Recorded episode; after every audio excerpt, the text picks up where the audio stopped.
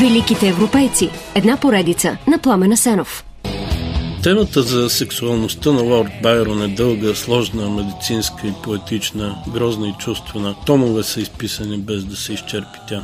Всичко започва с генетика. По бащина линия, поне 5-6 поколения назад, байроновци са луди глави и скандални типове с неистово желание за забавление. Баща му, капитан Джон Байрон, е познат като лудия Джак, той пропива и проиграва всичко, включително парите на двете си богати съпруги. Има сериозни съмнения, че спи с сестра си, а на 36, като беглец от кредиторите, си преразва гърлото в Париж. По майчина линия Байрон е с шотландска кралска кръв, но това не го прави по-умерен. Като дете той се влюбва в две свои братовчетки, с които не стига до края в секса, но може би доста напредва. Затова, когато на 17 издава първата книга Песни на беглеца, заради силния еротичен заряд на стихотворението на Мери, а и на някои други стихотворения, Байрон изгаря целият тираж. Ранният му опит в любовта обаче има и друга основа. Твърди се, че говернантката му Мери Грей не само бие непослушника и му чете Библията, но на 9 започва да идва вечер в леглото му и, както Байрон пише, да си играе с моят човек. Това продължава няколко години и поне отначало май не му е неприятно, макар че после се превръща в травма. Има малва за някакво неприятно хомосексуално преживяване с по-възрастен мъж, когато е тинейджър, а в Хароу, където учи, Байрон пък се загажда по млади момчета. Това продължава в Тринити коледж в Кембридж, където е после и където се занимава повече с джентълменски работи, като плуване, бокс и крикет, отколкото с науки. Там проявява и крайната си екстравагантност. Взима питомна мечка за домашен любимец, защото правилника забранява да се държат кучета в стаите. Нищо не се споменава обаче за мечки, така че властите не могат да гъкнат. А когато го питат за какво му е мечката, Байрон отговаря, че ще я запише да учи и ще иска стипендия за нея. Животните са друга голяма страст на Лорд Байрон. Той има любимо куче, огромния Нюфаундленд боцман, за когото се грижи майчински, дори когато боцман прихваща бяс. По-късно в Италия Байрон държи цяла менажерия приятеля му Шели пише Домакинството на Лорд Б се състои от 10 коня, 8 огромни кучета, 3 маймуни, 5 котки, орел, врана и сокол и всички те, освен конете, се разхождат из къщата. И добавя в послепис, че току-що е срещнал на голямото стълбище пет пълна, две токачки и един египетски жерав.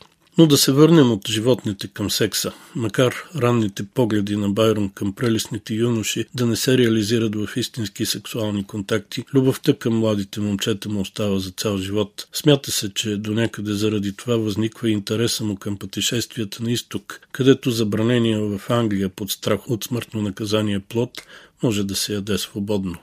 Все пак Байрон е бисексуален, а навлиза и в полета далеч извън нормите. Смята се, че между аферата с Катрин Лам и женитбата с Анабела Милбанк той има дълга, топла и скандална връзка с полусестра си Огъста. Провален брак с едно изоставено дете, поне три извънбрачни деца, венерически болести, обществени скандали и душевни тързания, любов с млади момчета и хиляди лири, разпилени по проститутки в Венеция и из цяла Европа. Това са само част от тежкия багаж на любовните страсти, които мъкне на гърба си лорд Байрон. През 1816 на 28 той е вече така изтощен, гонен от кредитори и нападан от моралисти, че се маха от Англия и живее в доброволно изгнание в Европа през последните 8 години. Може да си го позволи разпродава наследствените имоти, а и започва да получава пари от книгите си, които до сега е отказвал.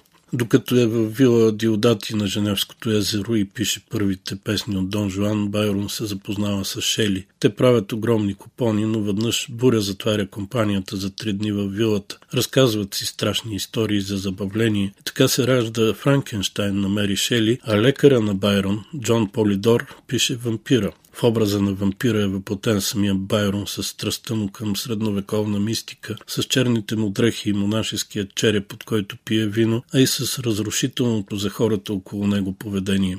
От Швейцария компанията се прехвърля в Италия, където Байрон се разгръща до край. Впечатлен от арменски свещеници, той учи арменски, прави арменско-английски речник и поставя основите за интереса към арменците в Европа изобщо. Пише и още глави от Дон Жуан, книга пълна с секс, европейска политика и много сарказъм, която никога не завършва. Пак в Италия Байрон спи с малолетни девици, има опустошителни връзки с женени жени, а в същото време неистово се забавлява с изтънчени проститутки. На италианския бряг се разиграва и една от най-върховните сцени, за които романтичните поети по света могат само да мечтаят. През 1822 поета Пърси Шели се дави в морето. Тялото му е положено върху клада на плажа и кремирано на залез, след което лорд Байрон се хвърля в морето и плува до изтощение.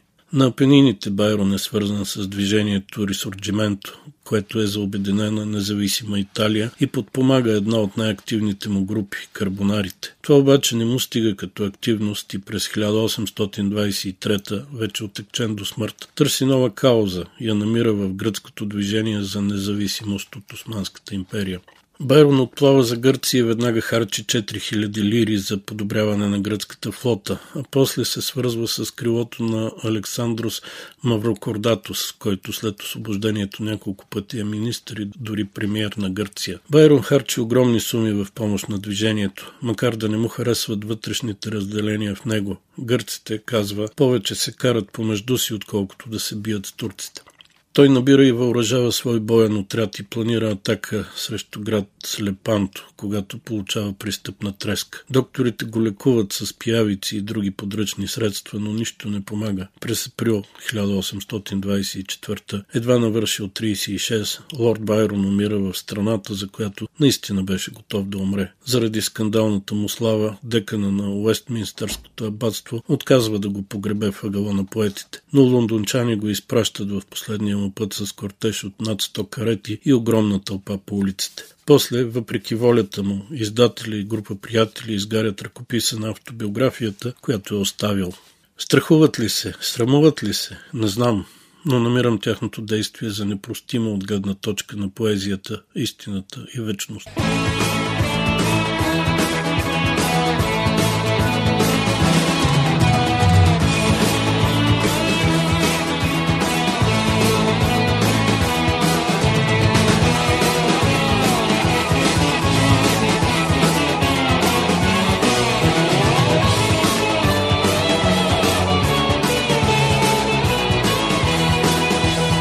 Великите европейци. Една поредица на Пламена Сенов.